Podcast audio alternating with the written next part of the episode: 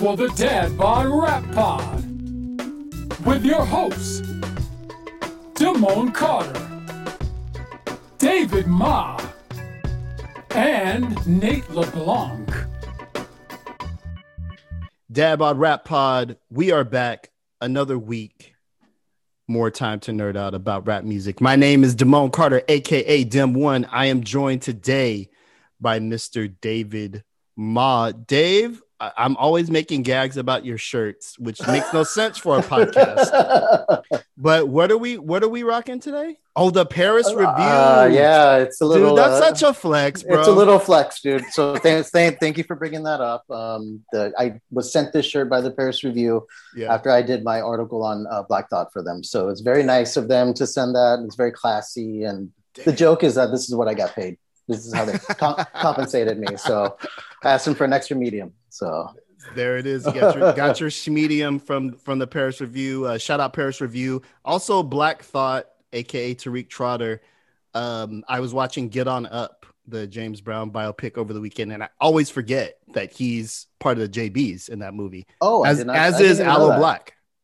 You I haven't seen Get On Up? know- I have not. I haven't. I Okay, haven't. you should. You should. Uh, Okay. Okay. R- R.I.P. to the the legend Chadwick Boseman. But yeah, I, I'm always like, oh shit, that's that's Black Thought, and that's Aloe Blacc. So That's crazy. um, and with also Craig Robinson as Maceo. I, I love that movie, and it's not great, and we'll Oh. get into that on Dad Bod Rap Movie Pod, whatever that whatever that becomes. But we are fortunate today to be joined uh, by a special guest joining us in Zoom. We have King Most on the line. What's happening, man? Air horns, air horns, air horns. all that. you know, if I could say, I was actually gonna wear my Dad Pod rat Bod shirt, but um, Damn. I know the uh, shout out to my man Vu Bang who got me the shirt. I just I haven't gotten to that part of the laundry yet. Okay, okay, fair enough. The hip hop podcast T-shirt of a section of my wardrobe, but uh, in due time. in due time. Thank you, man. Now that's super limited edition too. Really? Um, yeah, yeah. We only we only made like tw- 20, 30? It was some limited run. Yeah, it was whatever to be able to recoup. You know what yeah, I mean? yeah, So, exactly. Well, The I, the re up run. yeah, yeah. I'll go, go on Depop right now and throw that thing on there. there it is.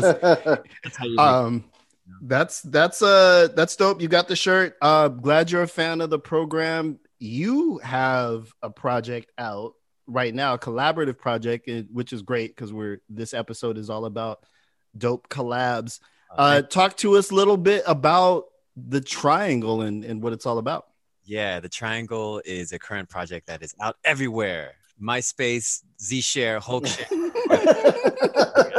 the ever the ever barely contemplating uh you know DSPs like Spotify. Soulseek. Yeah, so, so DatPiff? Seek. We gotta get a DatPiff in there.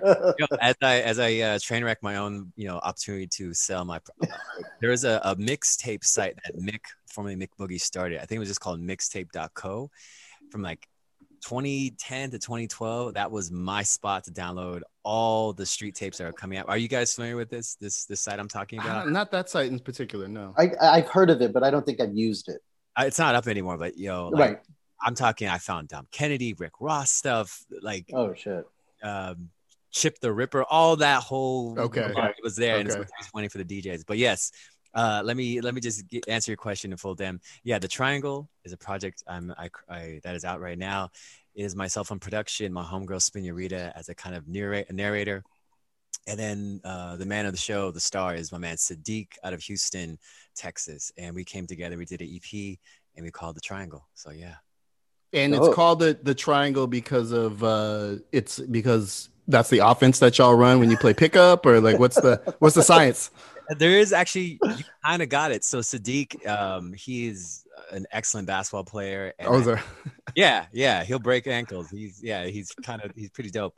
Uh, just like his brother, I believe. So what happened? I asked him like, "Hey, what's your favorite play to run?" Because I was just trying to like, I was my way of slyly asking, "How can we? What should we title our EP?" and he said the triangle. And since we had Spinurita as a narrator and they worked previously on all the music, I was like, "Yo, let's just just go for that." And I think this was actually. I think at the peak of that, what's that Jordan documentary? Uh, the last dance. yeah, it was kind of like postal about that. So the uh, the blast race was still happening in, in Okay. pop culture. So I think it, it makes sense. So yeah. Oh, that's that's dope. So in this, who do you see yourself as? Are you more Scottie Pippen? Are you are you Rodman? You just there for boards and like to be a goon? How do, how do you show up on this project? Okay. Uh, definitely not the star. I think if we're talking Chicago, I I see myself the Steve Kerr type. Okay. Okay. Yeah. Like steady, consistent, does his thing, and you know, hopefully respected as time as you know as history looks back. That's that's kind of that's kind of how I want to operate in life in general. Like I don't want to be in the focus. I just want to be respected and make a living doing what I like to do. So yeah.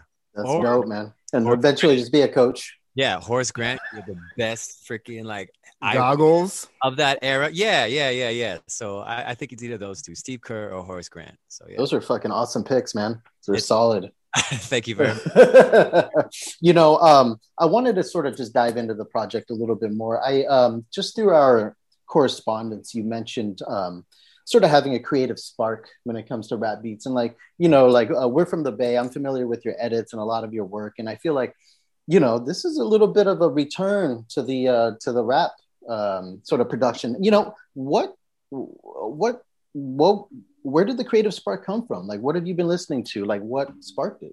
Yeah, that is that is something I actually think a lot about because uh, I want to say all those beats. The whole thing was made during the pandemic, Mm. and I say that because I and I tell everyone asks the whole like, "How was your pandemic?" You know, and I I tell people, you know, it's very yeah, it's normalized, but I tell people I am or I made the best music of my life so far. You know, Wow. Okay. better, Okay. and that's and I don't know if that was my subconscious saying, "All right, Patrick." We're in the middle of a pandemic. We're in the middle of you know white terrorism. We're in the middle of a- an election. You know, Right. money. It was like anxiety turned into like creation. You know, Mhm, so mhm. I think that is kind of where I was at. I just and I was you know playing more piano, pushing myself in terms of making edits. So I think it was all happening. And um, to make you know, and and that's when I heard of Sadiq's uh, newer music. It came out at the time, I, I believe, and I was just like, "Yo, this is this guy's dope." Like, why? And again, I have so much beats sitting on my laptop that I was like, "What's the point of hoarding this?" And this, and Mm. I was like, Mm. I haven't done any hip hop in a while since I think the last thing was with Jay Worthy from like two, three years ago. Mm. And I just reached out to him. He was mad cool. And the first song I did with him, it was just like, holy shit, like this is, I need to really pursue this. And that's how we did the triangle. Yeah. So was there a point, like I guess after the first track or something, where you're like, okay, let's let's expand this a little bit rather than just Yeah. like it being a one-off. Yeah. Oh no, I I don't think I, I didn't have the intention. I had the hopes of making just a bunch of songs with him. Mhm. and I think um, it was a little bit like the speed and the urgency and the amount of care he because he wanted to do it. I think Yeah. He both knows working with rappers it, it could be it's really fucking crush your spirit. I, I can barely work with Damone. I mean, Yeah, I know. I, I was about to say no offense, Simone, but rappers are largely not the best people. For, eh, no matter No, no argument here. Yeah. See, I'm not protesting at all. yeah, and- and a variety of reasons, you know what I'm saying? But the fact that he was just cool as hell and he was fast and it was like, oh my God, like you bodied this beat. It was as good as I, I, I'd imagine, as I think it could be. And then we just like would talk on the phone for like, what, for, I think one time we talked on the phone for two music, two hours, talk about rap music, just things we liked. And I was surprised at his knowledge. And it wasn't just in hip hop and of his era. It was, you know, music. Like he, I think he said Pearl Jam is a big group for him. And I'm like, this guy's in Interesting. 20s. Like, how Dope. do you know this? He's also into like jungle and two step. I'm like, what? You know? So okay. yeah, there was it was, and I think knowing all that kind of made me like, yo, we should make more songs. And I was again making beats like crazy, and, and they were strong beats. So yeah. Yeah, definitely. Um, and I like the the kind of range on the project. It's interesting. You talked about the musical taste, and I was wondering where that comes from. There's there's a lot of references to to various styles of music.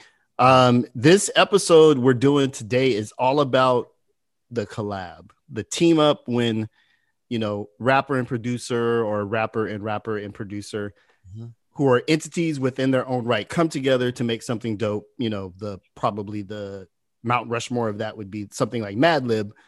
But um, can you talk a little bit about you know your process as a producer when you're going to work with a rapper? Are you tailoring stuff? Are you you mentioned your work with Jay Worthy? Are you are you tailoring stuff for the different rappers that you work with? Are you sending out batches of beats? Like, what's your approach to kind of getting the collab going?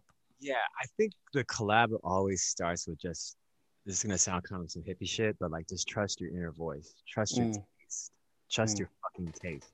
Mm. Because you just, I, I've been in opportunities many a time where you hear someone that's about to blow up, or you just, or it doesn't blow up, but you just, yo, there's something about that, that person, Mm. that woman, that group, whatever. And if I'm able to contact and get to work with them, great. So that's kind of the first start. Like, yo, there's something unique. And from there, I don't send batches of beats to people. I'm I, I'm not at that point. I'm not like a Jake one where I have people coming to me nowhere near close. So I just kind of make music, and then if I have an access to this artist and I think and there's something special, then I kind of reach out and say, hey, what's up with this? But in all these collaborations, I've never been in the room with the person. It's always Oh, really? Okay. Yeah, yeah, yeah. remote. Yeah, with Jay, he was in LA and, and Canada. Uh, Sadiq, this is he's in Houston. This is also the pandemic, and I'm kind of curious to see what if we if I'm ever gonna do a collaborative project, if it'll be in person and in the same city. But uh, that's the process, just trusting my ear, trusting my instinct, and just uh, with Sadiq, luckily he's such a music guy. I send him a lot of things, um, and he surprises me what he what he what he chooses to rock on and what he doesn't. Like most Mm. artists would say Mhm. and I like that. I like the fact that he'll keep me on my toes and and and not. I just don't like send him what I think he's gonna like. So yeah. Okay. Okay. Well, speaking, you know, of being on your toes, uh, gonna gonna ask you a question here.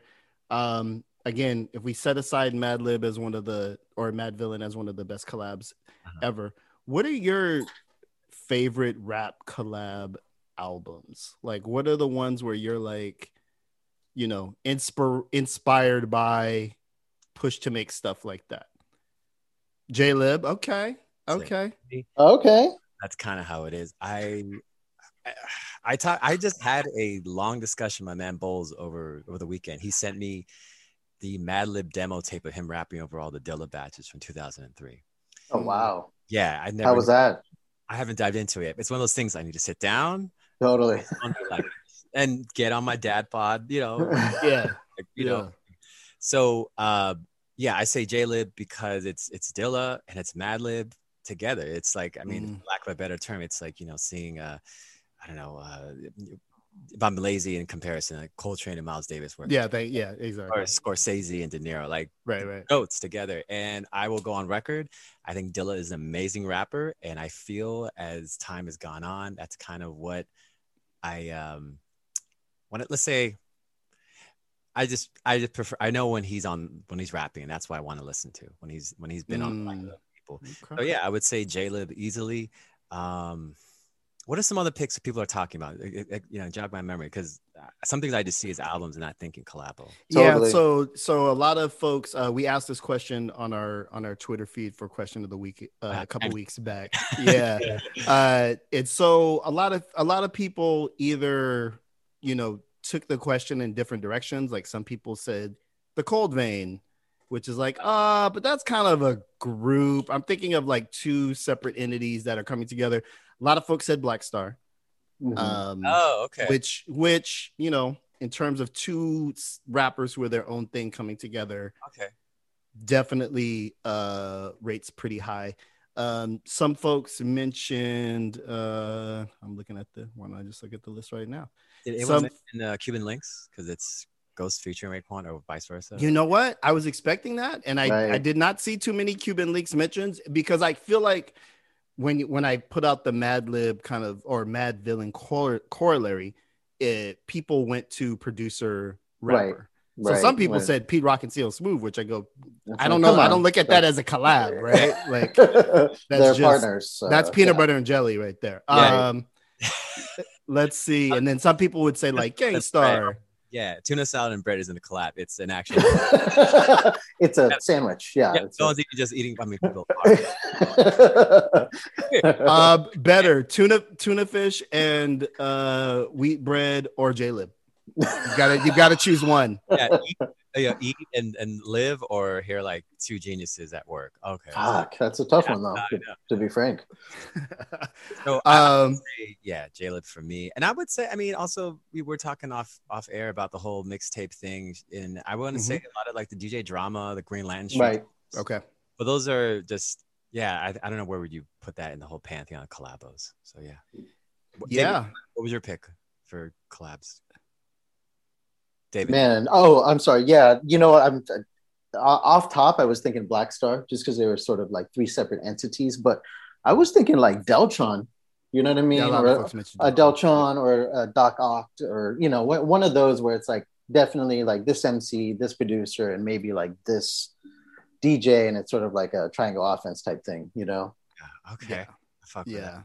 But I mean, Yeah. yeah, it, I I uh, I love how Damone sort of keeps the question slightly ambiguous, so that there's so there's some rough takes and you know a, a little bit of a combativeness there. But um, yeah, man, uh, that's great. That's And- great. If we could stay on the subject, what would be what were the collabos that would appeal appeal or come from like uh dudes and women and people that don't have like gray hairs in their in their facial yeah so so that's a great question um it, when i when i'm when i'm looking back not looking back when i'm in my like younger person bag and trying to relate i think the farthest i can go is like i like the future drake record Oh wow. Okay. yeah i like the future drake record i realize that's probably kind of the high water it's the deep end of the pool for me but um i thought that was a good uh example of two artists bringing their best selves to a project i really liked um not quite this is more gray hair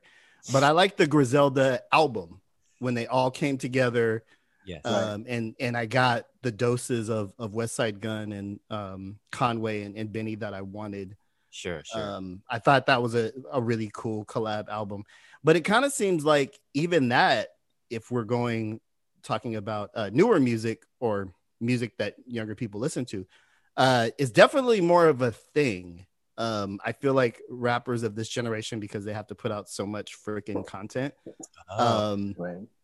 are just like, yeah, let's let's do 25 uh, songs together. But it, I don't think it's always good. I do feel like the Future and Drake link up was the the best. They brought their best selves to it, and it wasn't just a, a bunch of songs. But you're you're a young hip guy. Uh, what? Nah, I'm, just, I'm, I'm just into the. I, I think I always say I'm just into like the zeitgeist, whatever that means. You know. Yeah, So- Right. Exactly, exactly. I'm into So- the zeitgeist from like across the street. Like, oh, that's the zeitgeist. Look at that. Like, I'm not sure if I can always engage with it. I, I go and then I'm like, Hey, dude, you're fucking smart about that shit. It's exhausting. It's very exhausting. you know, um, um, Patrick, I want to sort of um, bring it full circle a little bit as we close out here. Um, you know, the the new project, it's like 808s and kind of like Mhm. soul and 90s dance hall. And you mentioned earlier that you know you consider this some of your best production work, but just for just for cats who are unfamiliar with King Most and you know all the work that you've done, what do you consider your other, you know, mm, second project that you are really fond of through the years? Um, I think you know. I, okay, I think I have two reasons or two answers for that. I think this this being like a hip hop podcast, I would really recommend people uh, check out West Side Party, which is an EP with Jay Worthy. Okay. The song itself it's you know the the main song west side party was like a little bit of like an underground like thing for people. And but we did a whole ep that i think is again like some fun work. And it does kind of get jay out of a different pocket. And it gets me working with you know uh gets me in a different sound.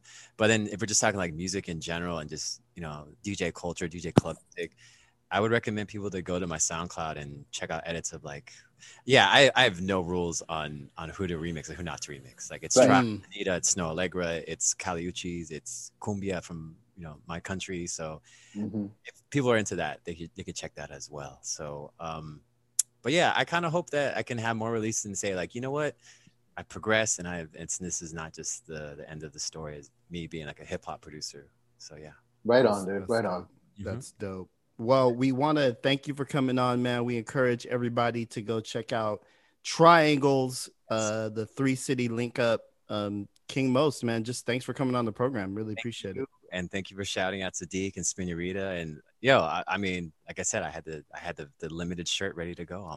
Yo, Yeah. man. I mean, yeah. Just want to say thanks again, man. I'm a fellow Bay Area homie, and um, the door door's always open, man. Anytime. Yeah. Anytime you need a, th- a, a, th- or a fourth person to nerd out about you know granular rap things, you know where to find me. I have a good mic, as you can tell. So Yeah. I know, I know. It's flex, dude. You guys Yeah. are flexing your mics. yeah. And also, real quick, I loved on the Aceyalone Book of Human Language thing with Mumbles.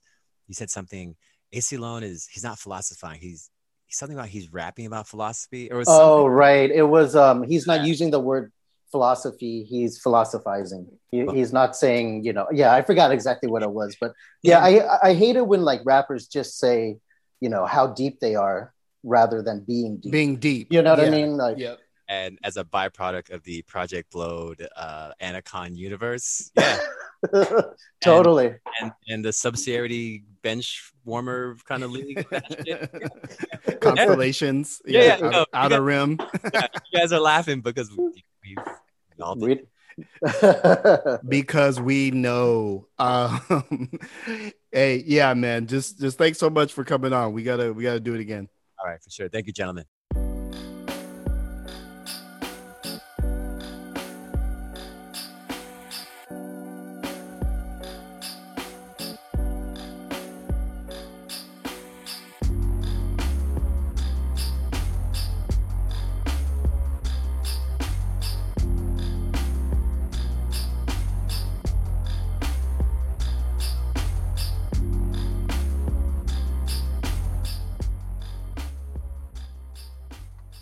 Dad Bod Rap Pod. We have dope interviews every week, and this week we are fortunate enough to interview somebody who it was rumored sampled us. That was a cool rumor for like 15 minutes. I, I will take a cool rumor 100% any day. I'll take a cool rumor until reality sets in. You know what I'm saying? Absolutely. So we were we were riding high. People thought that uh Dad Bod Rap Pod was sampled on the new uh Czarface record. Um, and so you can listen in this upcoming interview with Boston native Esoteric. He will break down uh who he actually did sample, as well as some of the science behind Czarface and uh, you know, just a general dad bod bro down. So here it is, our interview with Esoteric.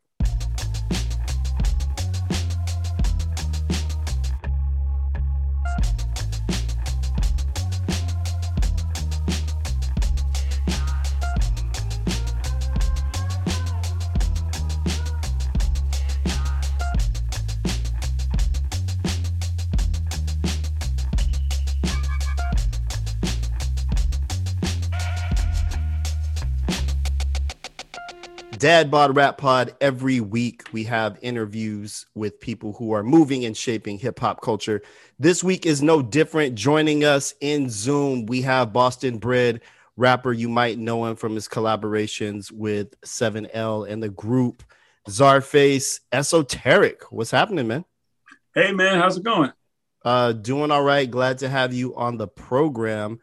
Thank you so much. We've been on kind of a a little bit of a of a you know a, a, survey of Boston rappers. We had we had Ed OG on not too long Oh. ago. Oh, dope, Uh, dope. Yeah, and he he definitely name checked you.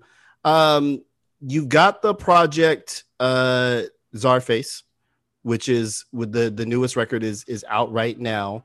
Um, there is a skit on there that features some podcast type banter, uh, which several of our fans thought was us. My question for you is why wasn't it us? Um, no, uh, who who who was that? What how how did that come about? I don't know if we've ever heard a podcast based kind of like skit on a record yet. So weird first question, but I'm asking it anyway. kind of how did that come about, and uh, who was the podcast banter Well- that you sampled? There was actually um, several, but the the, the I, I guess you could say the anchor one was uh, Two Bears, One Cave, which is Tom Segura and Bert Kreischer's podcast. Oh, okay. So there, there was a situation where um, they were talking about our record, and, and Bert kept mispronouncing our name, and there was several times where he was calling us Caesar Face or Czar Face. and, you know, the word Czar is, is tricky enough for a lot of people, but he had a real tough time getting his, his uh, wording around it. So we figured we'd turn a negative to a positive and kind of make a joke out of it. And then we decided to just kind of mine the YouTube archives for Okay. people that have re- reviewed our records or Okay. um, and, and I intently looked for people that were maybe mispronouncing the name Okay. and try to you know just try to make some type of a joke about it you know um That's dope. but it should have yeah it should have been you guys and i think we'll you know if this goes to youtube we're going to circle back and Yep. and sample you as long as long as as long as you're saying something negative and then we can uh and we can uh take it from there and you can sue us That's great, dude. Yeah. Uh, thank you for that. Um, yo, uh, so before we get into Czarface, of course, um, I wanted to bring up a past project of yours, which was the Pterodactyl Tubeway. Um, oh cool. I, I'm I'm I'm such a Gary Numan fan, and I've never heard a project like that before. I'm fascinated with his work. I actually was lucky enough to interview him, and I'm working on a piece. But um, can you talk a little bit about Gary Numan putting that project together, and just Tubeway Army, and letting pe- just let people know about that project? Uh, yeah, well, that was a um, a giveaway mixtape type of a record that I, I did um, 100% by myself in terms of the production, but you know, it's, it's using a lot of Gary Numan's work. Mhm. That's why it was free. And um, so, I mean, when you're relying on on his catalog of music to create things, you're you know producing it is not as uh, tricky as you know creating something from scratch. So, I mean, I, I just had a lot of fun digging into the catalog, man, and I, I knew that, that that was going to be a free a freebie for people, and it was definitely going in a direction tempo wise that that people weren't really prepared for the typical 7L and esoteric stuff that we were doing Mhm. prior to that. So we had a, you know, we were going with the 7L esoteric stuff heavy probably till about 2004, 2005. And then we got a little bit of, uh, say, bored of, of that tempo and sound and direction and kind of rebuked it all. And when we were making our, I don't know, it might have been our fourth or fifth album called The New Dope, um, I was starting to produce more. And a lot of the things I was sampling, I was having trouble, um, you know, bringing it down to a mid, you know, mid 90s tempo or something. So I started adapting to what I could do with the records I was finding and, and trying to rhyme at, you know, 140 BPM. And um, that led to playing a, around with a lot of post punk stuff and records like, well, you know, replicas and the Tubeway Army stuff. I just, it kind of, uh, it was really, it was fun to make, man. It was no rules. And I felt like, Mhm. you know, we spent a lot of our career um, stuck into a playbook. And, you know, we, we prided ourselves on uh, sticking to the playbook. And then we got kind of tired of it. And that was one of my branch outs, I guess, because when you take that record and compare it to some of our older stuff, it's, I think it's a, a very sharp contrast. Mhm. Yeah. kind of ties into something that I wanted to talk you to you about. We're, you know, aging backpackers and we were very familiar with 7L and esoteric and um, I was wondering and you kind of touched on it already but maybe, maybe we can move it forward into the Czarface stuff. I, I was wondering what you learned from being S- 7L and esoteric that you then took into your next big project which was Czarface. Like what uh maybe lessons, maybe things not to do like you kind of hinted at you were you were getting bored of the that uh that beat structure. Can you talk about that a little bit more? Yeah, I, think it's just pretty much adapting. Well, I'm trying to think of, of a good way to put it.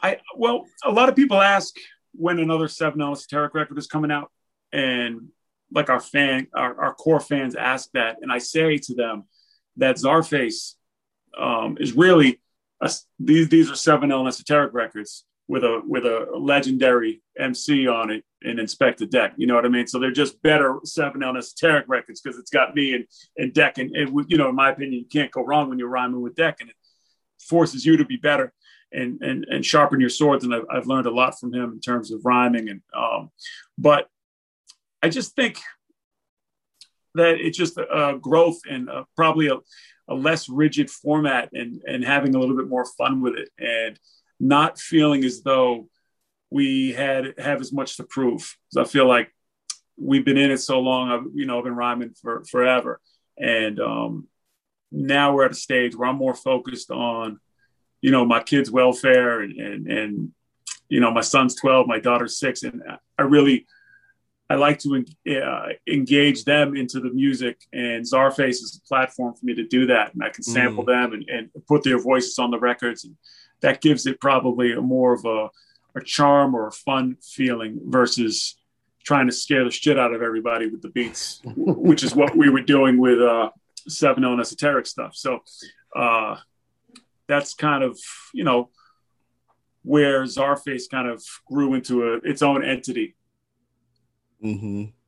That's great, and um, I think that's a great mission statement. Scare the shit out of everyone with the beats. I'm I'm always there for that. Um, well, can you uh, can you talk about uh, the influence of uh, of comics and that culture? You literally, folks cannot see this, but you literally have a comic book rack um, oh, yeah. behind you uh, right now, yeah. and definitely Czarface, the project has that that aesthetic, and I'm just wondering, kind of how uh, you know how deep in the game you are. Obviously, pretty deep by the, the yeah. noticing the rack. But how does how does that uh, influence the the direction of the project? And is it just the aesthetic, or is it also kind of how the uh, Czarface project is constructed? Um, I think they, I was writing comic books before I actually started rhyming. So when I was a kid. One of the, my things, one of my ways to express myself was, you know, drawing and, and writing comics and creating my own comics. And I feel like they helped, you know, build my imagination and my vocabulary for certain. You know, if you learn about telekinesis and stuff from the X Men and so forth before I learned about it in school. Um, so I feel that comics is a really solid meeting ground for me and Deck. So if we're going to make records together, with Deck coming from Park Hill Projects, me coming from out here in Mass, you know, we have certain things. I know there's no rules these days, and anyone can rhyme about anything without any repercussions, and it's just a free for all. But with when we're making records together, I feel like coming into the bringing the pop culture stuff together, because Deck was a comic head for a long time with Meth, and he used to steal co- comics from Method Man. That's where he always goes back to the story. He would steal Ghost Rider comics for, for Method Man back in the day, and you know, um, so we have some common ground there, and we can touch on wrestling and we can touch on movies, and um, it's just a, a good area for him and I to really, you know, combine. You know, he he's one of his most popular lines is swinging through the town like the neighborhood Spider-Man, and you know all those things. When I was just aspiring to be, I, I thought making records was something that was so far fetched, and it's just something uh, a work of magic. Like I, there was no way that I could ever make a record that I could hear on the radio. And Deck was already doing that and touching on superhero references and things like that. And that always, you know, sparked something in my mind. And, you know, here we are. There's so many 45 decades later or whatever it feels like making records together, you know? Dope, man. Thank you for that. Um, you know, speaking of comic book characters and one of the most real life uh, superheroes ever to us is MF Doom. So uh, we would be remiss not to bring him up. Um, could you let us know, especially given your history with the two albums, um, just let us know a little bit about your feelings on Doom, what working with him was like, and you know, just just your reflections on the great MF Doom. Sure. Um, I do want to say that you called him a superhero when he, you know, he is a super villain. Right. So I'm right. going to make that a little correction. All right. uh, no, I'm kidding. Of course, he's a, he's a hero to all of us for sure. Um, and he has been to me uh, since KMD days, of course. And because I think, um, you know, the first time I heard him was on the gas face and the way he put words together then, it just kind of put me in a different frame of mind compared to a lot of the stuff that I was listening to back then. And you know years passed and you know the black bastards project got sacked for a while and then he emerged as mf doom. And wow did that blow my mind.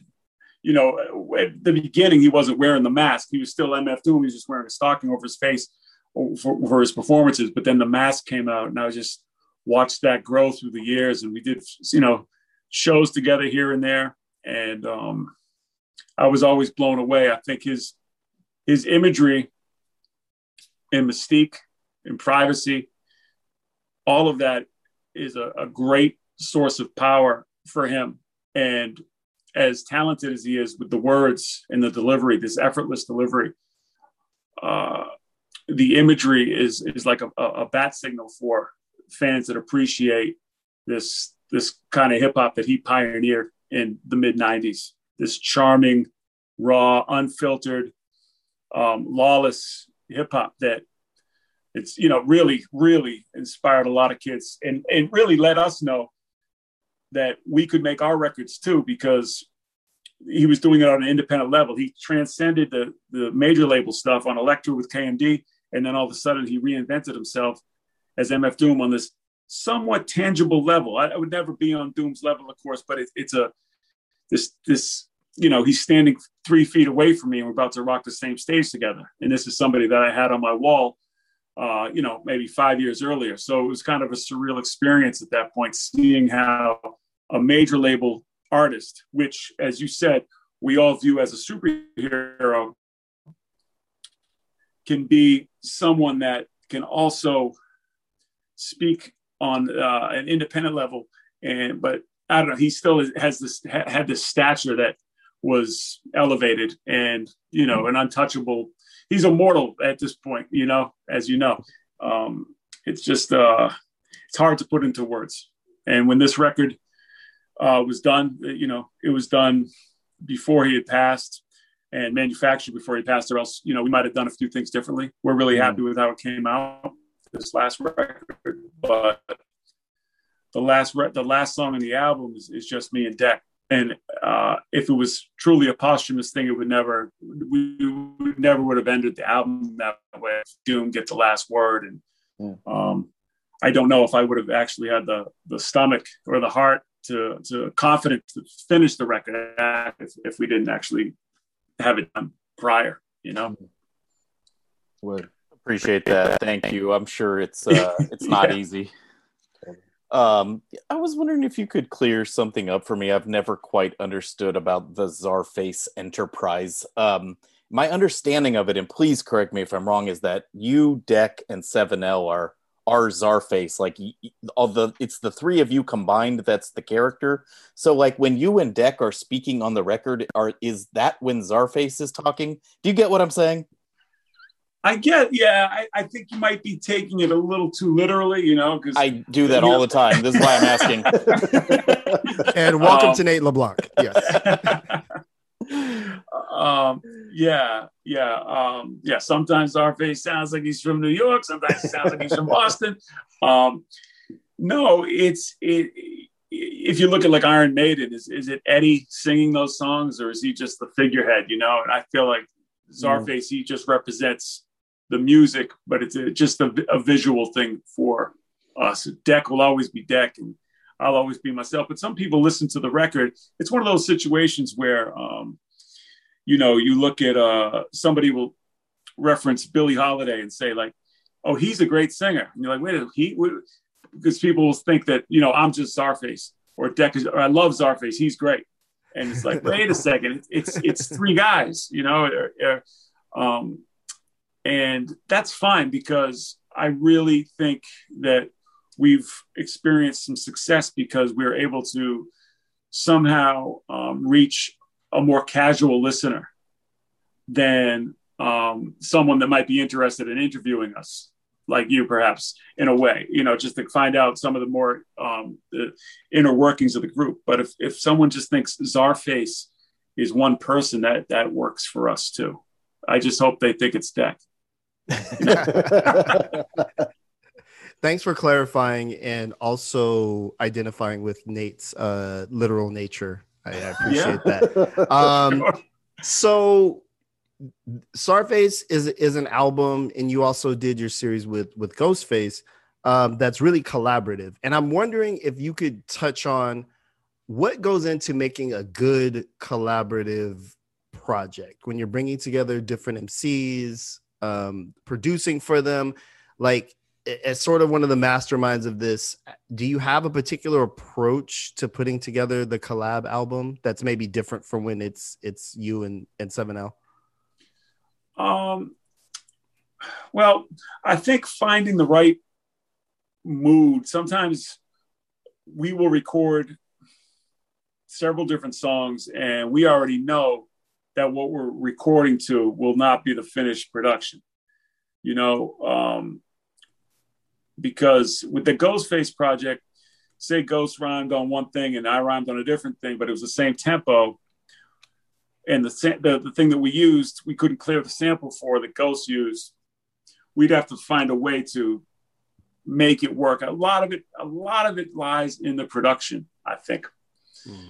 because when you listen to some of the best posse cuts of all time, a lot of people are going in, in, different directions. A lot of, you know, some some guys are talking about chopping your head off. Some guys are talking about getting laid. Some guys are talking about cutting grass, whatever the hell it is.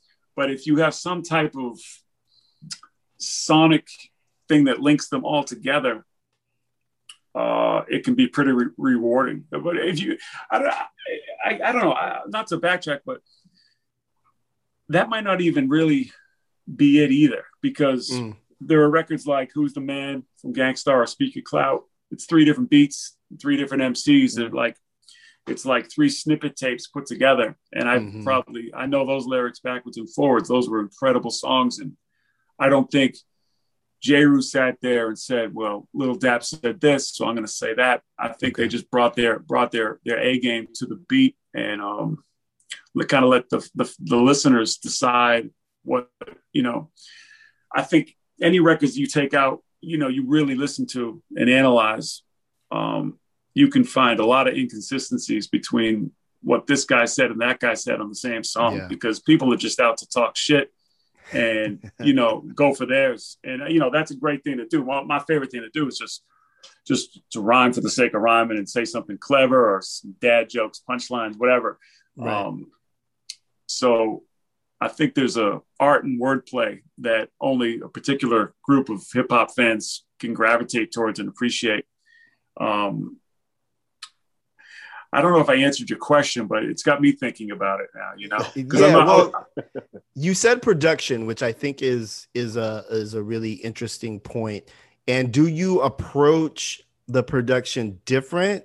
Because obviously you you made a bunch of records with 7L, so you you guys have a particular idea and you set a playbook. But when you're reaching out to a ghost or a deck or or doom, are do you go into it production wise with kind of a different perspective? Because maybe you know that's not just the bro that you're gonna work through it with? Yeah um kind of. Um i always had this theory that and i don't know if it's it's if it proved to be true but when 7L and I talk about the production and, and recording with some of the guys that we grew up listening to, I'm always for an up tempo um, type of a record. I think it brings out a, a great performances from a lot of people. Um, and I think that's rooted in the first record I did with Kool Keith called Daisy Cutter. And it was like a beat I did, it was like 112 beats per minute. And Keith just went berserk on it. I, I couldn't be, I couldn't have been more happy. So I, and we did um, Savagely Attack, which was one of the first Czarface songs that we did in 2011 or 12. And Ghostface was on it. And, and it was just this vintage ghost burst. And that, that beat was like 100 BPM. So I had this theory for a long time that if you, you really pitch someone with a, you know, the people that I grew up listening to, I don't, I don't rap with anyone uh, younger than me. I don't like rappers that are younger than me. That's a bumper sticker, man. I'm, I'm, I'm, yeah, I'm jealous of every any rapper younger than me. So, um, no, I'm, I'm just kidding. But, um, the, uh, yeah, I don't, I don't know if I can give you a solid answer on that on that one. I mean, we can retool the question and I can try again. I guess. no, that was that was great. Thank you for uh, for giving us a little uh, peek behind your your process there. Thank you. Yeah. Um, you know, I I want to sort of jump around a little bit. I was talking to a buddy of mine who saw the um, Rebel Alliance LP going for 500 bucks. Um, so word up to that. Uh, shout out to my my boy Mark. But um, was that the first case? Was that the first time you worked with uh, Inspectah Deck? Isn't he on um, in that or something? He he's not, but um, he the first time I worked with him was on Speaking Real Words, which was a 12 inch we did um, in 98 or 99. It came out following the Rebel Alliance LP. So the Rebel Alliance Got LP it. was was a compilation of Boston artists put together on Brick Records that we kind of curated, and um, that was our probably our first or second time on vinyl, which was still like holy shit, we're on vinyl. This is crazy because breaking through that wall, I always have this not theory, but this idea that hip hop from 85 to about 96, 97 is just this magic, magic period for me. And then when I started getting into the industry and making my own records and so forth, it kind of uh, dampened things for me in a way because I just broke through this wall and now I felt like I was in, you know, very, very on a very low level in the industry, but I started to see everything and I started analyzing and critiquing things a lot more and being less of a fan. So, mm. You know, in the early late 80s and early 90s, I loved everything. I wasn't in a position I wasn't listening to songs saying, "Oh, who who uh you know, who ate who or like like Busta crushed everyone on the scenario. I was just listening to the whole song and saying, "Wow, I love what Phife said. I love what Dinco D said. These little lyrics here and there." I, I listened to Big L and Lord Finesse. I wasn't like Big L got him. I was like, this is just a dope record. Mm-hmm. But after that, when I started making my own records, it was like, wow. I, I started listening to things differently and it made it less enjoyable. Um, so my, I feel like this, ta- this capsule of about a decade when I, I feel like hip hop was, it's about 40 or 50 years in that one decade uh, to me in terms of growth because a record you'd hear in 1987 could be so much different than 93 to me uh, to somebody that's maybe 15 or, or 18, they might just hear like a, a James Brown breakbeat on every one of those songs and say these all sound exactly the same. The way I would think, um, you know, whatever is playing on the radio sounds exactly the same now. So you try to put yourself in that perspective. You don't want to be the old guy, but that's just um, where we were or where I was at that point. Mm. Now, the Rebel Alliance, came uh, out in 90, 96. Then we went to Speaking Real Words, which was our first record with Deck, which is what you were asking me. Um, and that was at the 12 inch. And when we linked up with him, our manager at that time was an intern at Loud. And he asked us, um, you know, would you want to get Deck on a record? And, I, and, we just thought that was out of the question. Are you serious? He had just come off doing that um, that Tru Master record with Pete Rock, Live from the Bricks, one six. It was just the craziest record ever at that point. And I was like, I, I don't know. I don't think he'd ever do a record with us. And then uh, next thing you know, I'm in Brooklyn and Deck comes in the studio and, and uh, it was just surreal, surreal. When if you want to, I could talk about his rhyming process for forever. Um, it's just a, a, really, he is what uh, MCs should aspire aspire to be. I mean, he's just a machine. He can sit down and write a rhyme eat a pizza and write a rhyme in five minutes and go and take it, it you know, spit the whole verse in one take. It just blows my mind. Um, wow. So yeah, yeah. So that Speaking Real Words was the first 12 inch, and that kind of kept was the seed. Uh, the Czarface's first appearance, to put it in comic book terms, but like a decade later, or however long it was, maybe probably longer than that. Uh, yeah, yeah, at least before we started working on uh, the Czarface stuff. Okay, word. Yeah, you answered my question. I didn't even exactly ask that, so that's perfect. Dude. Thank you, thank you. I'm sorry, man. I, I a, no, oh no, that's a, not what I meant. You're good. You're good. Yeah, you're yeah. Good. No. Um, that leads me into something that I kind of wanted to ask you, and again, correct me if I'm wrong, but it seems to me as an outside person, just as like a fan in this case, this is Czarface and doing like comic book imagery working with Deck, uh, doing videos. Uh, I was looking a little bit earlier. There's toys of Czarface stuff like that. It seems to like really align with your personal interests. Like this is this is something that like comes from your imagination in many ways. And so I was just wondering like is that rewarding? Like is seeing the the the the figures in the plastic bubble and like the comics and all the stuff and the posters and all that stuff like uh, like is it what you wanted? yeah, yeah, it's actually uh more than I ever dreamed that, that I would be able to uh, bring into our uh, my life through through hip hop. You know, I thought going to you know traveling, touring, seeing other cities, and getting paid to do that was the greatest ble- and it still is the greatest blessing of all time to be able to do that by rhyming and this thing that I grew up uh, loving and um, to grow it into something that uh, encapsulates like my first love of comics before, you know, before I heard Sucker MCs, you know, 83, 84. That's when I was deep into the comic thing, uh, probably my deepest. And then hip hop kind of took over. Um, so to be able to, to marry those two things, and action figures, and have my own, this own action figure that uh, I can show my son and, and you know he can Mhm. relate to and, and and be part of the records and things. That, yes, yes, it, it's a huge, huge uh, blessing you could say to be able to put those two things together. And uh, not, not, that they're, they're family friendly records or anything like that, but just Right. that that that aspect of the, the the superhero brings the kids in and you know his buddies like wear our merch at school and they think it's cool you know they think it's like a superhero they it's real superhero and like hey you Right. guys, is he ever going to be in a marvel movie and things like you know uh and that makes it's a whole other element because when you've been doing this music as, as long as as I have and listening and uh, I know we might all be around the same. You guys all look much younger than I am, but um, You're being kind. um, it starts to uh, sometimes it can get get stale and Yeah. writing the comics uh, to go with the records um, and actually working with Marvel on, on, on a few things is something I'd never fathomed could ever happen, especially following uh, pursuing Rock and Mike's, you know, and we're able to do it somehow, which is great. Yeah, it really is. Thank you for sharing that. Um, Yeah. So we're we're getting towards the end here, but I have to put you on the spot. This is a, a new question I'm asking of rappers from different cities. Okay. For Boston, who are the four rappers you would put on the Boston Mount Rushmore? Uh, Boston Mount Rushmore. Um, okay. Uh, let's see. Ed OG, Mm-hmm. uh, Guru, Mm-hmm. uh, John P from Top Choice Click.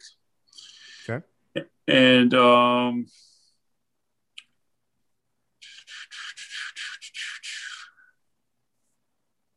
trying to find a way to take myself off the Mount Rushmore. Okay. You can put yourself. I'm kidding. No, no, no, no. That would be the most MC MC thing. Exactly. Right, That's a rapper shit. right, right. I know, I know. Um, nah, you know, this guy gets a bad rap these days because he put himself in a different element. But uh, Ray Dog from RSO is, Okay. was a huge, and who's now Benzino, as you guys Right. know, um, was you know huge pioneering Boston hip hop, and Okay. we were all deathly afraid of him back in the day, and deathly afraid of RSO. They had so many running run-ins with the cops and all this shit, and, and Yeah. the music, you know, the music spoke for itself, but they had this rep- reputation that just loomed over the whole city um, when we were all really getting our feet wet. Um, even going to shows to see, you know, BDP or Redman or case all these shows, and they'd open up for them, and it was always like they come out in all the Bruins shit, and it was, you know, in the, the Adidas. I'd have to put him there, man, for me Okay. Um, okay. and you know this this was a you know you popped that question on me quick so um, once we once, once we hang up i'm gonna think of somebody else and i'm gonna be mad but Yeah, it, it's no worries. We don't record this. Not like we're gonna play- No, I'm kidding. kidding. Uh, a pretty No, deep but pull I- I with the top choice click, though. You went you went Yeah. pretty deep on that one. well you know i gotta go with my influences you know so these, Yeah. these all these guys really influenced me to rhyme and and um who i kind of look to as I, as, as I, I told you i don't really fuck with rappers younger than me so Yeah. um uh, I'm I'm I'm uh, I'm kidding again. I, I want to make that clear. There are a lot of, Exactly. but, but I I feel like it's um it's uh the Mount Rushmore should be reserved for you know the elder statesmen. Like my real my Mount Rushmore of like actual you know probably nationwide would be Chuck D, KRS, um, uh, Ice T, and and uh, Rakim or G Rap, something like that. You know, that's a fun Yeah. game to play. I feel like that that, Absolutely. that Mount, Mount Rushmore thing only came about over the past few years, and it's been Yeah. this thing where it's like the Mount Rushmore this and that. Mount Rushmore of the Wendy's dollar menu. And Junior bacon cheeseburger all day. yeah. Uh, baked potatoes, son. You tripping. Right. Uh, I, I really appreciate you doing that. And and quick too. Uh, we asked Def C this question. It was very political. Like Yeah, he had to negotiate several eras of gangs and sides Right. of town and stuff like that. But I I think you should have peace of mind with your choices. yeah. Oh yeah. Ah, Nate LeBlanc, ladies and gentlemen. well, done. Hey, well done. I like that.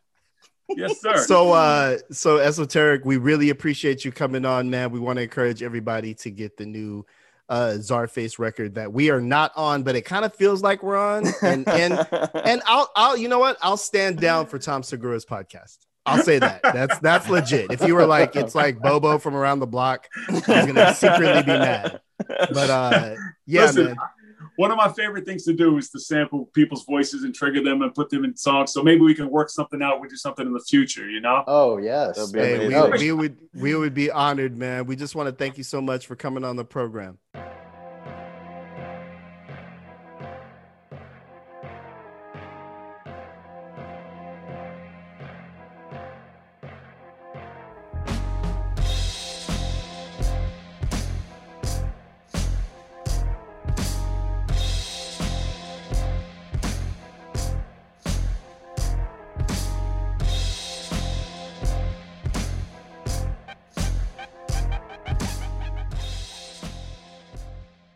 Dad Bod Rap Pod. That was our conversation with Esoteric. Want to thank him for coming on. Um, super cool cat. No, Yeah, man, it was really good to get some insight from him. I mean, you can tell his love of just art and, you know, from the comic book stuff to his collaborative work with other known rappers, you know, just the way he talks about it. I mean, Esoteric's been around for a while. So, I mean, so to hear sort of dudes who are in the game, you know, geek, you know, get geeked off of MF Doom in the same way we do, uh, I you know. know, it's, it's That just so great. great. Yeah, it's just Yeah. so great, man. It's, it was very warm and um, yeah, it, it was a great talk, and it's good to get some uh, behind the scenes sort of um, stuff regarding their projects too. And it was great to hear about just how ridiculously natural Inspectah Deck is and things like that. Yeah. You know, that was Yeah. great. Um, how did he strike you, man?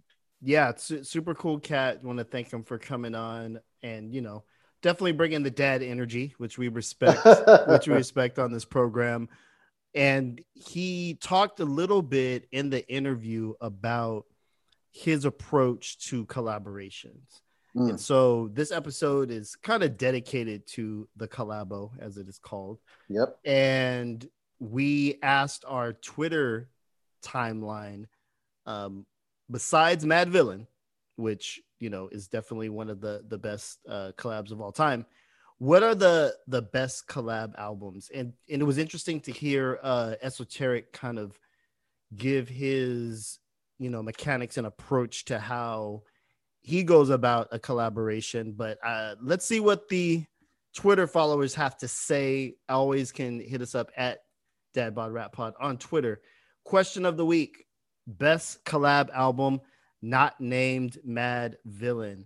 Um, some folks took it in a different direction. Dave, we had a, a couple folks mentioned uh, like Cannibal Ox or Right, the Cold right. Vein or like Moment of Truth because that's like a, a gangs, you know, a Gang Starr collab. Right, right. Premier Well, Guru. I mean, be, you know, be, before we, you know, uh, dive into the responses, can you sort of just clarify sort of what you meant by the collab? Because I feel like some of the yeah. answers were like kind of off base, but also maybe a, a product of your genius uh, Twitter drops, you know? So, Uh, there's there's definitely some ambiguity there, Right, Um, right. I I but I tend to think of a collab like this: two artists who have their own name and reputation and multiple releases in their own right, coming together to do something. So, the Freddie Gibbs Madlib is is a great example of that, right? They were both artists in their own right coming together to do a project. And so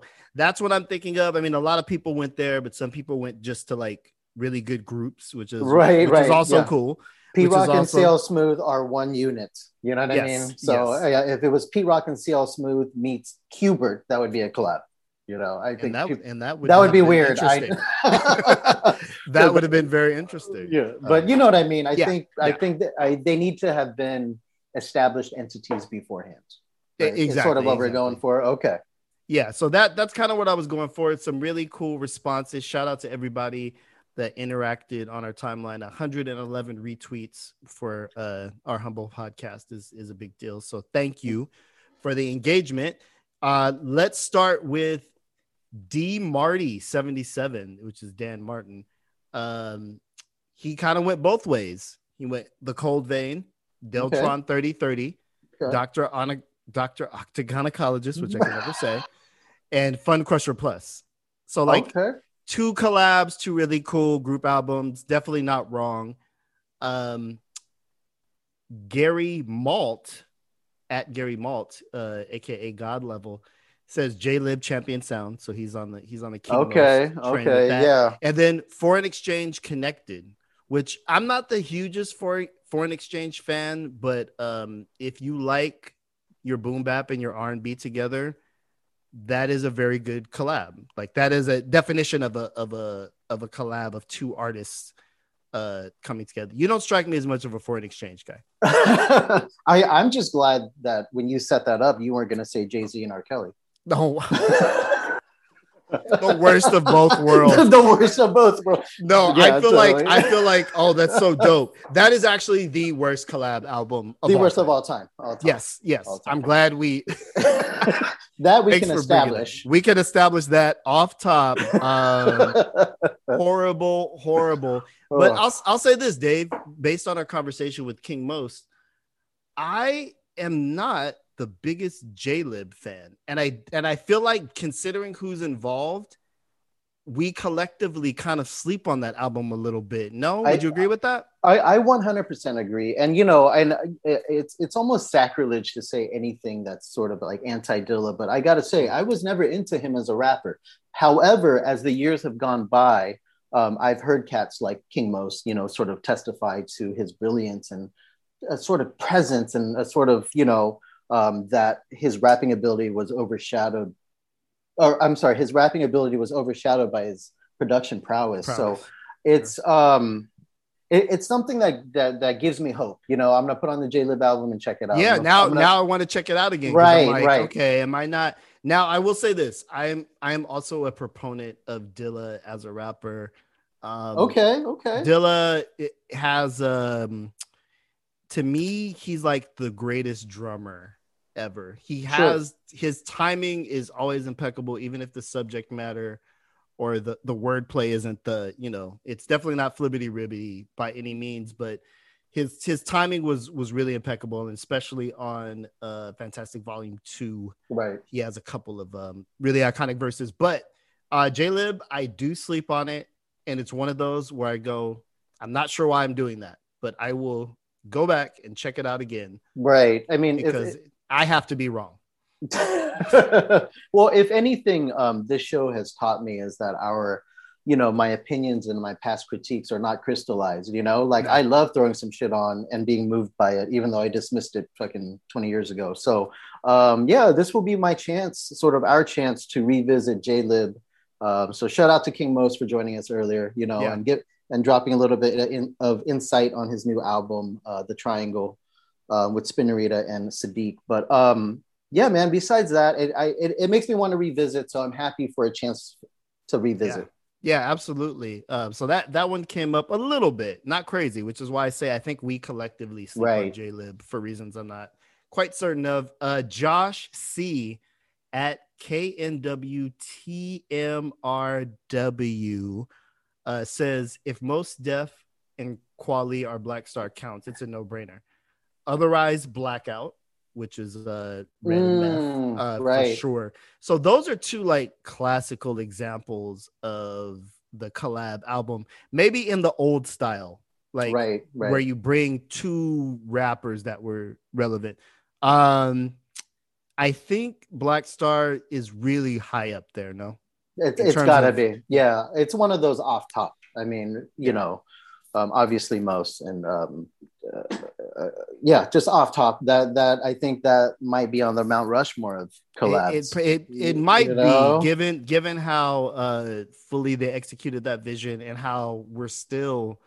When did that record come out? Is that ninety nine? I it might be, yeah, yeah, Yeah, we're still salivating about the idea of a follow right. we're We- in, we- we're in 2021. Right. How how how insane is that? I mean, it's not Yeah. like people in 1980 were salivating for the latest fucking Beatles album or something like Right, something right, 20 right. years removed. You know, I can pro- there's probably a better uh, example that I should have pulled, but you know what I mean? It's like yeah, totally. so so the fact that we are still so geeked off the prospect of a Black Star 2, I think just speaks to its uh, you know how powerful it was. yeah, yeah, totally. Um, not quite the same appetite for Blackout, but Josh Gondelman, Right, shout Um, out.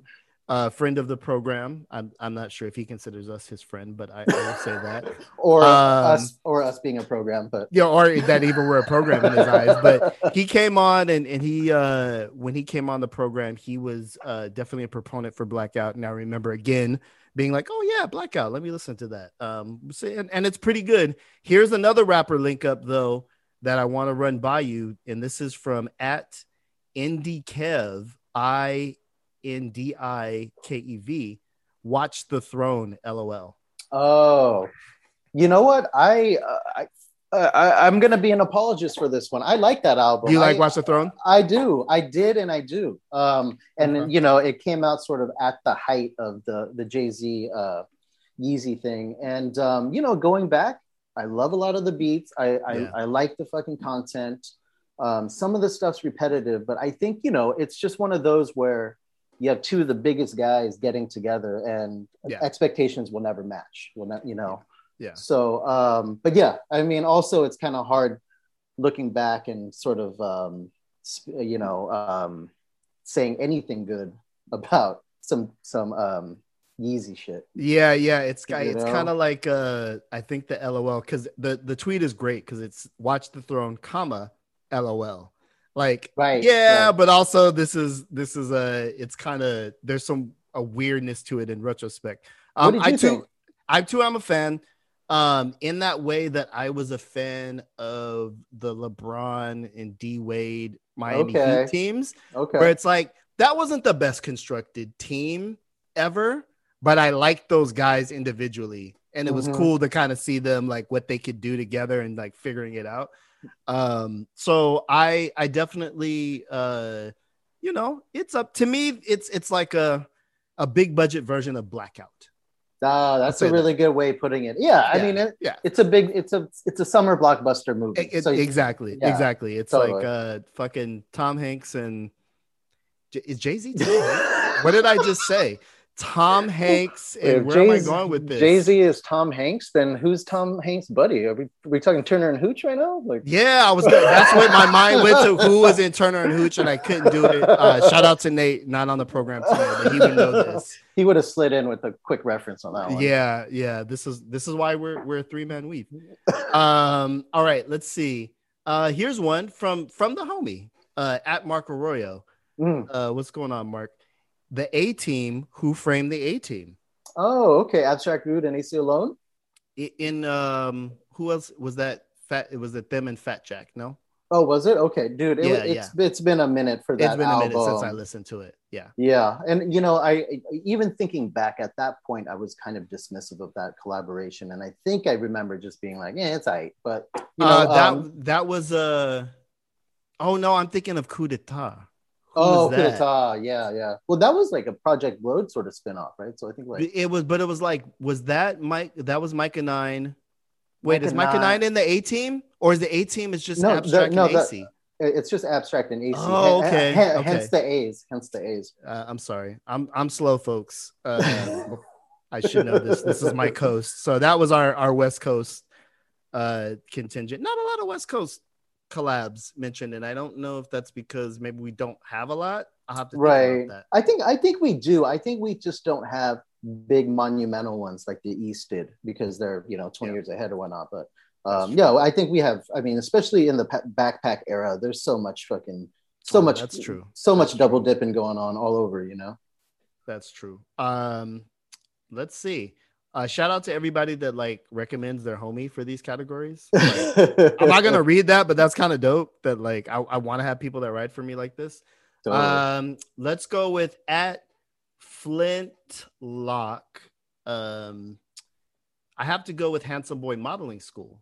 The okay. album works. Dan the Automator and Prince Paul are just way too good together. Special members, special mentions to Gravediggaz Six Feet Deep. First, Dave, do we consider is Gravediggaz a collab or is it a group?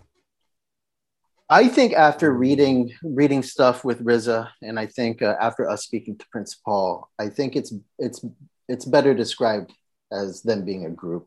As they might, as a Yeah, group? Uh, for for a couple of reasons. One, they consider themselves a group, and two, you know, even though subsequent albums didn't have certain members and stuff, they had subsequent albums as the Yeah, as a group. You know, yeah, yeah, yeah, as a group. That's that's true, and it, it wasn't quite the same way that uh, Handsome Boy was, which we which we've talked about quite a bit. But I will call out here that this is one of the only collab albums mentioned that doesn't that isn't about rappers. It's two Mm. producers, which we don't get that a lot, right, the, uh, right. In the history of collabs. So um, we're we're obviously uh, big fans of, of both artists. Um, uh, all right, here's something newer. Get something newer for the kids. The zeitgeist that uh that King Most was talking about, um, or maybe an older zeitgeist. NxWorries, um, which is Anderson .Paak and Knxwledge. Oh, that's right. You know, I never even really peeped that. Did you? Um, I did a little bit. I think that was like my. I don't want to say it's my introduction to to Anderson .Paak, but it's kind of like when I was like, okay, you Yeah. know, yeah, this there there's something to that. Um, uh, Steve Burrell says bandana, Okay. bandana, bandana or pinata. You got to pick one. Which one you going with? Yeah. Oof. I might go. I might go with bandana. You gonna go? I might go with bandana. I mean, if I sat down and just audited both albums back to you know track by track, I think I might go with bandana. But uh, don't hold me to that. Uh, That might Okay. change in like thirty minutes. Um, What about you? Uh, I'm gonna go with bandana. I, I Okay, think I think it's a I think it's a superior um it's a superior record. You know what I'm noticing here? This is not a tweet, but it's an interesting lack of a tweet. Is that um I feel like Alchemist should have come up more. I know. I think. I think the reason that he didn't was just sort of because he's a no brainer. You know what I mean? Yeah, it's always Alchemist, Yeah. Alchemist plus, Plus. whatever, right? I mean, yeah. I, so I I- mean, I think he's he's kind of uh, one of the masters of this, and uh, you know we're still uh, in the afterglow of Haram as well as uh, his new record, um, this thing of ours. But Mm. I just feel like Alchemist does him, but then can also set up a variety of other rappers. totally, totally. Yeah, yeah, it's it's uh pretty crazy. A couple folks mentioned um, Albert Einstein P, which is uh, Prodigy and the Alchemist Right. uh, project. So, uh, shout out to everybody that participated in our question of the week. As you know, we are on Twitter at Dad Bod Rap Pod. We are also on Instagram at DadBod Rap Pod. We encourage you to interact with us, engage, share your takes. We are also slanging mugs for the time being. We got a small quantity of mugs left, so you can, uh, you know, link in the bio. Check us out. Um, and you know, we're doing we're doing podcasting. This was episode 174 every week for like three years. I feel like we should get probation at some point. Not yet though. We still gonna keep doing it every week. New episode. You know what it is. Dad Bod Rap Pod.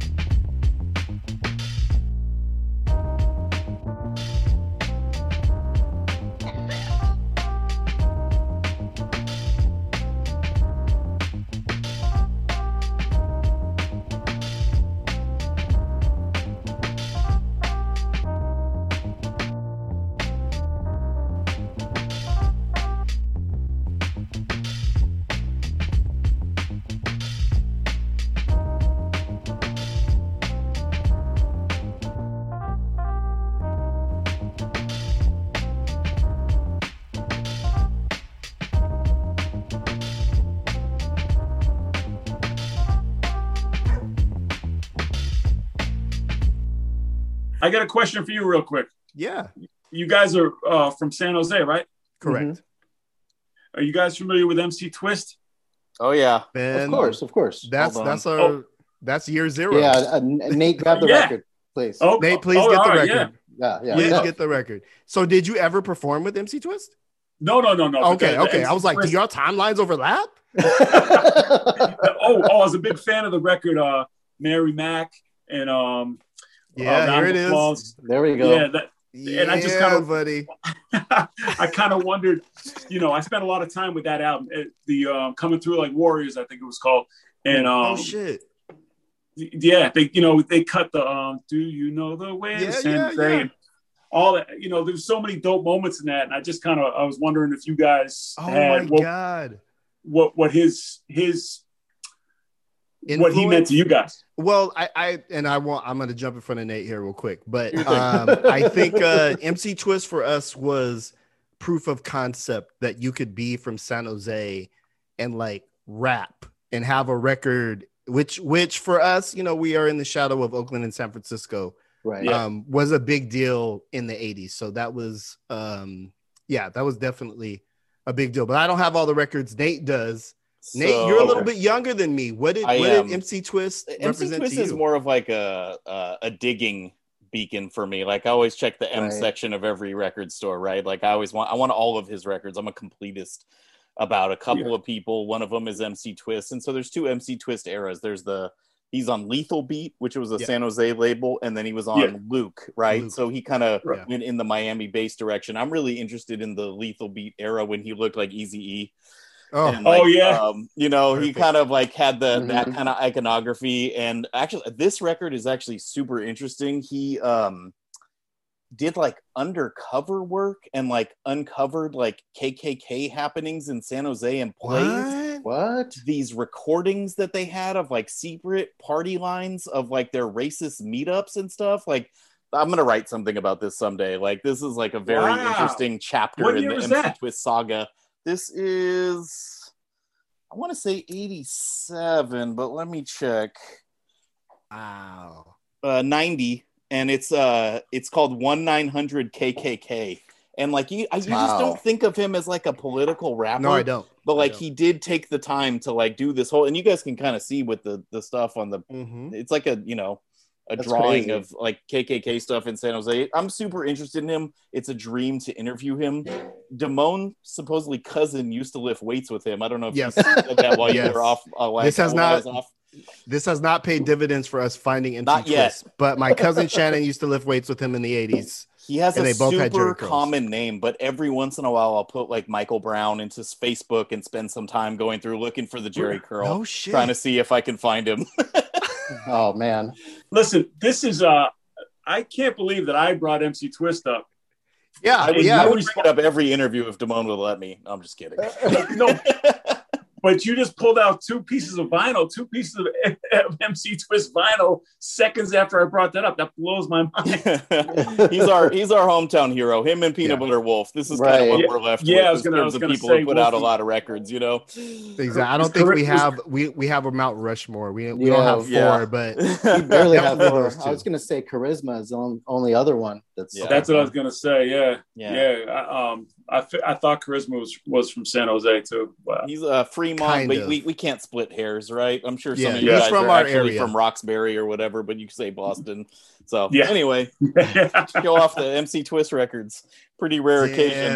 That's hey, funny, shout man. out to you, Esoteric, for for bringing the podcast to the podcast. right, Hey. right. hey, I'm telling you, that tape. I bought that tape back in the day. Spent spent a long time, maybe maybe a whole summer. I know that record backwards and forwards. I, and uh, I didn't. Even, I wasn't even going to ask you guys. And I Yeah, was like, no, you know that's what? awesome, man. Fuck it, I'll ask. Um, that Cold Chillin' in San Jose song. We Dave and I Right. used to have a party called Cold Chillin', and we would always play that song. And when he says, uh, when he's like going to the mall in the beginning thing, that's the mall I grew up going to, Eastridge Oh, Mall. no. So like, yeah, just a lot of like, you know, he describes what it's like to live in our town. It's kind of boring, slightly Yeah. dangerous. It's like he Yeah. really captures something about the essence of San Jose. And then to get famous, he left. He left. He as, left. as as all as all must do. Um, Right. man. Thank you so much for that question, man. Uh, we Yeah. we just really appreciate you coming on. It's been dope. Yeah. Hey, I appreciate you guys having me, man. Thank you very much. you. Thank you, man. All right. Peace, Take care. man. All right. Peace. Okay. Peace. Stony Island Audio.